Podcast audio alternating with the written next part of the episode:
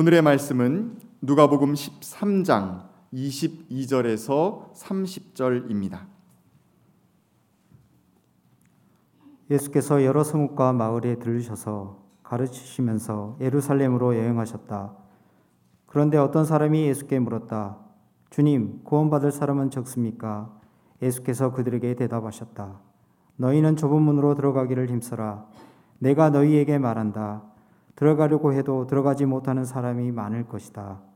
집 주인이 일어나서 문을 닫아버리면 너희가 밖에 서서 문을 두드리면서 주인님 문을 열어 주십시오 하고 졸라도 주인은 너희가 어디에서 왔는지 나는 모른다 하고 대답할 것이다. 그때 너희가 말하기를 우리는 주인님 앞에서 먹고 마셨으며 주인님은 우리를 길거리에서 가르치셨습니다. 할 터이나 주인이 너희에게 말하기를 나는 너희가 어디서 왔는지 모른다. 불의를 일삼는 자들아 모두 내게서 물러가거라 할 것이다. 아브라함과 이삭과 야곱과 모든 예언자는 하나님 나라 안에 있는데 너희는 바깥으로 쫓겨난 것을 너희가 보게 될 때에 거기서 슬피 울면서 이를 갈 것이다. 사람들이 동과 서에서 또 남과 북에서 와서 하나님 나라 잔치 자리에 앉을 것이다. 보아라, 꼴찌가 첫째가 될 사람이 있고 첫째가 꼴찌가 될 사람이 있다. 이는 하나님의 말씀입니다.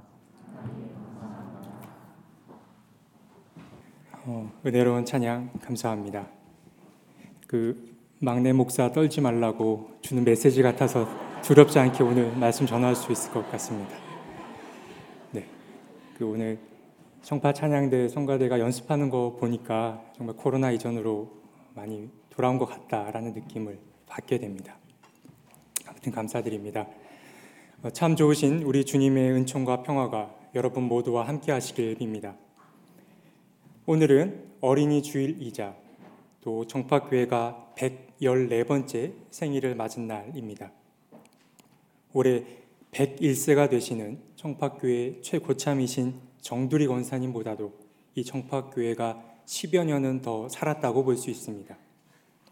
이렇게 100년이 넘는 시간 동안 청파교회와 함께 해 주신 하나님께 감사드리며 더불어 이 긴 시간 동안 하나님이 맡기신 사명을 얼마나 잘 감당했는지 또한 돌아보게 됩니다. 감사와 반성의 마음으로 오늘 하루를 기념했으면 좋겠습니다. 최근 코로나가 2급 감염병으로 하향 조정되고 또 내일부터는 실내 마스크 착용 의무가 해제가 되면서 기존에 제약되었던 많은 것들이 회복되는 모습을 보이고 있습니다. 약 2년 3개월 만에 일어난 변화입니다.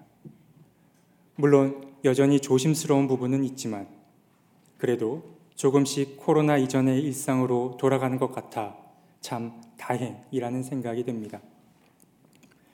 우리는 이 2년 3개월이라는 시간 동안 참 많은 것을 잃고 또 많은 것을 얻었습니다. 아무래도 그 가운데 가장 크게 잃은 것은 당연하게 누려왔던 것들이 아닐까 생각해 봅니다. 훼손된 자연은 어느 정도 회복되었지만 자연스러운 만남과 대화, 소통은 잃고 말았습니다. 교회들의 사정도 크게 다르지 않습니다. 미자립 교회, 즉 비전 교회들은 점점 더 상황이 열악해져서 문을 닫거나 한 건물 교회 건물을 나눠 쓰게 되기도 했습니다. 물론 형편이 좀 나은 교회들은 온정을 나눌 기회를 갖게 되기도 했지만 어쨌든 이 코로나 전후로 인해 교회 간의 빈부격차도 점점 가속화되기 시작했습니다. 또한 코로나가 만든 풍경 가운데는 교인들 간의 이동도 있습니다. 교회 옮기기를 주저하던 교우분들이 용기를 내어 출석교회를 옮기기도 하고 또 그게 여의치 않은 분들은 출석교회는 두 대, 타 교회의 온라인 교우가 되어 두 곳 이상의 교회를 섬기기도 했습니다. 온라인이 중심이 될 수밖에 없는 이 팬데믹 상황이 만들어낸 아주 흥미로운 현상이라고 할 수 있습니다. 그리고 무엇보다 코로나가 준 영향 중에 이 부분이 가장 크다고 여겨지는데 주일에 교회에 나가지 않아도 별일이 일어나지 않음을 경험했다는 사실입니다. 마치 하나님의 심판이 불꽃처럼 임한다거나 또는 길을 걷다 마른 하늘에 날벼락을 맞는 일도 일어나지 않음을 경험하게 되는 것입니다. 이전에는 마치 주일날 교회를 나가지 않으면 머피의 법칙 같은 것이 작동되어 나를 되게 힘들게 할 줄 알았는데 아무 일도 일어나지 않는 걸 경험했던 것입니다. 우리 하나님께서 사람 벌 주는 걸 좋아하지 않고 자비가 가득한 분이다 라는 이야기를 100번 들어도 믿어지지 않던 것이 코로나가 단번에 가르쳤다고 할 수 있습니다. 아무튼 이런 모든 상황들이 코로나가 만든 새로운 진풍경이라고 할 수 있습니다. 특히 우리 청파교회는 이 코로나 기간 동안 세교분들이 많이 늘었습니다. 참 반가운 소식이 아닐 수 없습니다. 그런데 참 감사한 일이면서도 한편으로 부담이 되는 것 또한 사실입니다. 세교분들이 용기를 내어 이곳에 오셨다는 것은 어떤 기대와 꿈을 품고 오셨기 때문입니다. 말씀에 대한 갈급함, 돌봄, 새로운 사람들과의 교제, 교회 내 갖가지 봉사 등을 기대하고 이곳을 찾으셨으리라 봅니다. 물론 이분들의 마음을 한마디의 말로 정의 내리긴 어렵겠습니다만 한편으로 세교분들이 내려준 이 과제와 함께 더불어 고민해 봐야 할 것이 있습니다. 그것은 바로 청파교회가 오랜 시간 지켜온 전통과의 조화를 말입니다. 청파교회를 소개하는 소개 문구 중에는 하나님께 나아가는 한적한 오솔길이라는 것이 있습니다. 목사님이 쓰신 일상 순례자라는 책 제목에서도 알 수 있듯이 청파교회는 차분히 스스로를 돌아보며 소란스럽지 않게 하나님께 나아가는 훈련을 하는 교회입니다. 새로운 꿈과 기대를 갖고 이곳을 찾은 분들과 또 그간 청파교회가 지켜온 이 전통 사이의 균형을 잘 맞춰가는 것이 우리 앞에 놓인 과제라고 할 수 있습니다. 사실 이처럼 갈피를 잡기 어려울 때는 하나의 기준점을 떠올려 봐야 합니다. 그 기준점은 바로 근본으로 돌아가는 것, 즉, 주님께서 꾸신 꿈을 다시 살펴보는 것입니다. 주님께서는 과연 제자들을 향해 어떤 기대를 품으셨고, 또 무엇을 가르치셨는지, 그리고 그분은 어떤 세상을 마음속에 그려오셨는지를 함께 고민해 봐야 합니다. 요한복음 1장을 보면 요한은 예수에게서 은혜와 진리가 충만한 모습을 보았습니다. 여기서 진리란 알레테이아를 말하는데 이 헬라어 알레테이아는 잊고 있던 것을 생각나게 하다 라는 뜻을 갖고 있습니다. 예수께서는 우리가 길을 잃고 방황할 때마다 참 고향과 참 쉴 곳이 어디인지를 떠올리게 해 주셨습니다. 물론 여기서 참 쉼이 있는 곳은 장소의 개념이랍니다. 예수께서는 이렇게 우리가 어디서부터 왔고 또 어디로 가야 하는지를 생각나게 하는 분이셨습니다. 그런데 우리 예수님께서는 참 고향을 생각나게 하시는 분이기도 했지만 그는 스스로 꿈꾸는 자이기도 했습니다. 예수께서 꾸신 꿈은 이사야서 말씀에 잘 드러나 있는데요. 먼저 예수께서는 함께 어울려 사는 세상을 꿈꾸셨습니다.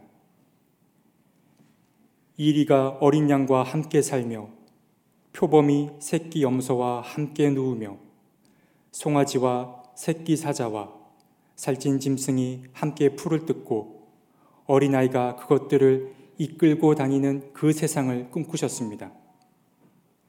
그리고 예수님께서는 두려움 없이 누군가를 맞아들이고 누구나 자기 몫에 만족해 하는 세상을 꿈꾸셨습니다. 칼을 쳐서 보습을 만들고 창을 쳐서 낫을 만들 것이며 나라와 나라가 칼을 들고 서로를 치지 않을 것이며 다시는 군사훈련도 하지 않는 바로 그런 세상을 예수께서는 꿈꾸셨습니다. 그러니까 꿈꾸는 자로서의 예수는 너와 내가 어떠한 편견 없이 어울리고 또 나와 다른 누군가를 적대시 여기는 것이 아니라 그 누구나 사랑을 필요로 하는 존재로 여기는 세상. 바로 이 세상을 예수님께서는 꿈꾸고 기대하셨던 것입니다. 그러나 지금 우리의 모습은 어떠한가요? 우리는 예수의 꿈을 잃어버린 채 너무 날카로워져 있고 또 사랑을 주기보다 받기만을 바라며 살고 있진 않던가요? 자기 반성이 필요할 때입니다. 사실 이런 예수님의 꿈은 청파교회만 회복해야 하는 것은 아닙니다. 지금 이 땅 위에 많은 교회들이 잃어버린 꿈이기도 합니다. 교회들이 점점 매력을 잃어가고 있습니다. 코로나 이후 종교의 매력이 점점 하향세를 타고 있습니다. 교회가 자랑거리가 되지 못하는 이 현실을 우리는 어떻게 받아들이고 또 어떻게 돌파해야 할까요? 물론 정답이 정해져 있는 것은 아니지만 우리는 이 부분을 계속해서 고민해 봐야 합니다. 오늘 우리가 함께 읽은 누가복음의 말씀은 꽤 익숙한 말씀 가운데 하나입니다. 해당 본문은 예수의 공생의 기간에 있었던 일을 보여주는데 오늘 본문에 등장한 이 예수님의 음성은 점점 높아지고 있고 또 그가 전하는 메시지의 강도 또한 점점 세지는 걸 알 수 있습니다. 예루살렘에 도착한 예수께 어느 한 사람이 물었습니다. 구원받을 사람의 수가 적으냐? 고 말입니다. 그러자 예수께서는 한 가지의 비유를 통해 말씀하십니다. 좁은 문으로 들어가기를 힘써라 라고 말입니다. 비유라는 게 그러하듯 예수께서는 많다 적다 라고 답하지 않으시고 조금은 우회적으로 답을 하셨습니다. 그리고 이어서 말씀하셨습니다. 내가 너희에게 말한다. 들어가려고 해도 들어가지 못하는 사람이 많을 것이다. 집주인이 일어나서 문을 닫아버리면 너희가 밖에 서서 문을 두드리면서 주인님, 문을 열어 주십시오 하고 졸라도 주인은 너희가 어디에서 왔는지 나는 모른다 하고 대답할 것이다. 사실 이미 문 자체가 좁기 때문에 그 문으로 들어가는 것이 쉬운 일이 아님을 우리는 짐작할 수 있, 습니다 그런데 예수께서는 그 좁은 문으로 들어가는 사람의 수마저도 많지 않을 거라고 말씀하십니다. 그 이유는 집 주인이 일찍이 그 문을 닫아버릴 것이기 때문입니다. 문이 닫히고 나면 이미 집주인과 관계가 있던 사람일지라도 그곳으로 들어갈 수 없게 됩니다. 아무리 우리 주님 가까이에서 음식을 먹고 나누었다 할지라도 또 길에서 주님의 가르침을 듣고 배웠다 할지라도 그 사실이 구원과 무관하다고 말하고 있는 것입니다. 왜 예수께서는 안 그래도 좁은 문을 더 좁혀 놓았던 것일까요? 예수님께서 우리에게 어떤 나쁜 마음을 갖고서 그러셨던 것은 아닙니다.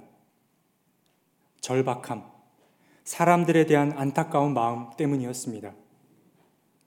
예수께서는 자신의 죽음 이후 사람들이 받게 될 임박한 심판 때문에 가슴이 아팠습니다.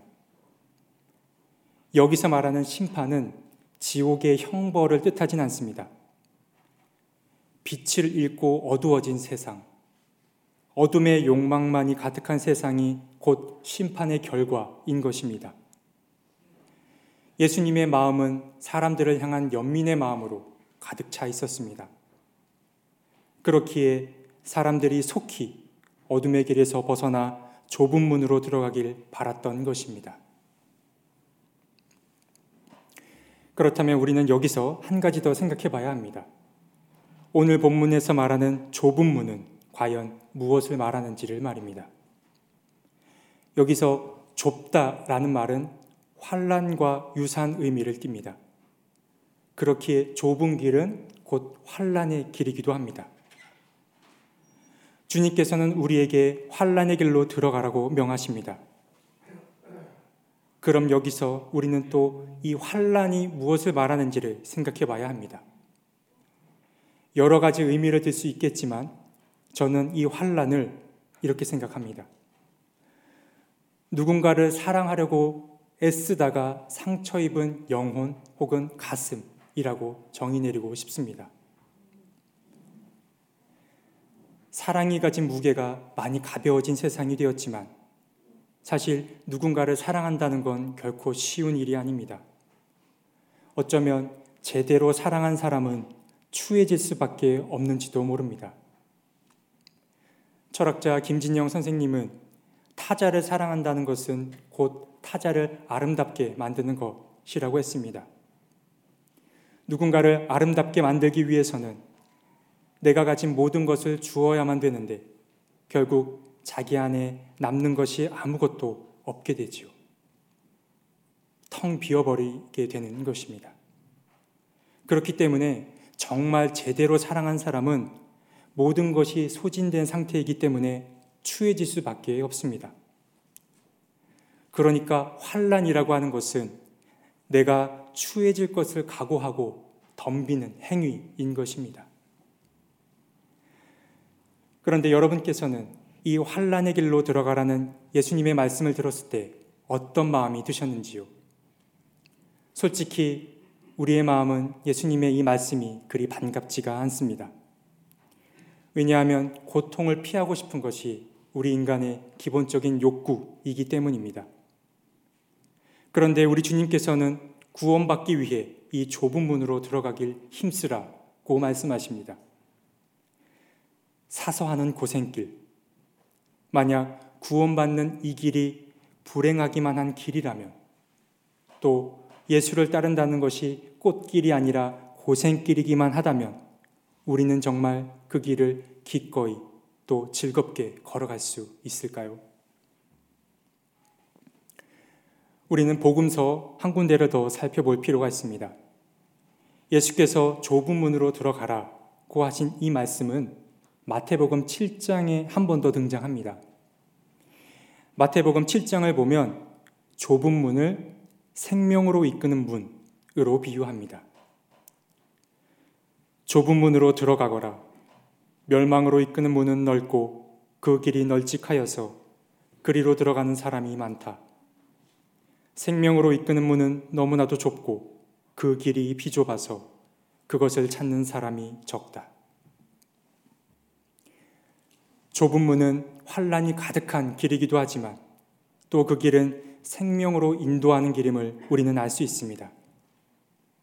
여기서 생명이 무엇을 가리키는지는 로마서를 통해 힌트를 얻을 수 있는데 로마서 8장을 보면 성령에 속한 생각은 생명과 평화 라고 했습니다. 여기서 생명이란 하나님으로 인해 충만해진 상태를 일컫습니다. 성경에서 생명을 얻었다 라는 말은 우리의 목숨이 연장되었다 라는 말이 아니라 하나님으로 인해 생기 있는 삶을 살게 되었다 라는 말과 같습니다. 그러니까 좁은 문은 곧 생명으로 이끄는 문이고 생명으로 이끄는 문은 하나님으로 인해 충만해진 상태를 말하는 것입니다. 이런 맥락에서 본다면 좁은 문은 환란을 자처하는 길이면서도 또 한편으로 하나님으로 인해 충만해진 상태를 말하는 것입니다. 만약 좁은 문이 주님으로 인해 충만해지는 길이라고 한다면 우리는 이 길을 기꺼이 또 당당하게 걸어갈 수 있지 않을까요?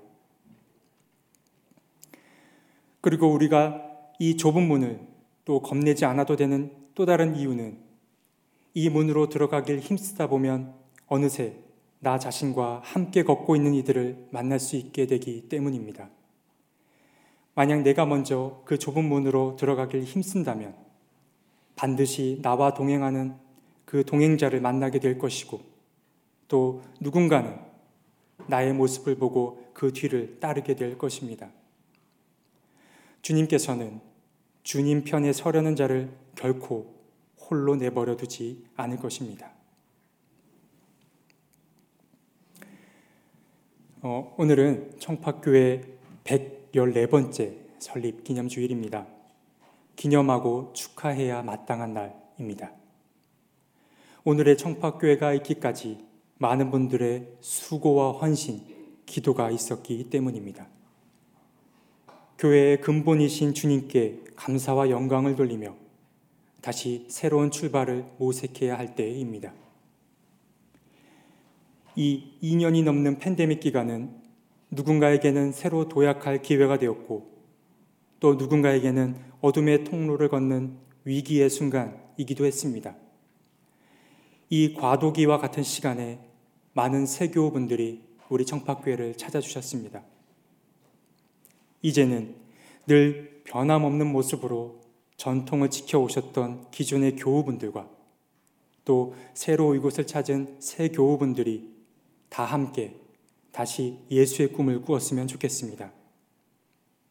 그리고 세상에서 점점 매력을 잃어가고 있는 이 교회에 대한 책임감을 갖고 좁은 문으로 들어가기를 주저하지 않으셨으면 좋겠습니다. 이 좁은 문이 환란과 어려움만 있는 길이 아님을 이 길을 걸을 때 하나님의 은총과 내적인 충만함이 가득할 것임을 믿으셨으면 좋겠습니다. 이 믿음 가지고 하루하루 명랑하게 지내는 저와 여러분들이 되었으면 좋겠습니다. 주신 말씀 기억하며 거듭의 기도 드리겠습니다. 자비하신 하나님, 110년이 넘는 시간 동안 청파교회와 동행해 주셔서 감사합니다. 이렇게 오랜 시간이 지나고 나면 뭐든 손에 잡힐 듯 다 알 줄 알았지만 여전히 질문하며 주님의 길을 찾고 있습니다. 주님, 혼란의 시기일수록 근본으로 돌아가야 함을 잊지 않게 해 주십시오. 주님께서 꾸신 꿈을 함께 꾸고 또 그 꿈을 가슴에 간직한 채 좁은 문으로 들어가기를 힘쓰게 해 주십시오. 그리고 그 좁은 문에서 주님이 주신 생명으로 충만해지게 해 주십시오. 예수님의 이름으로 기도드립니다.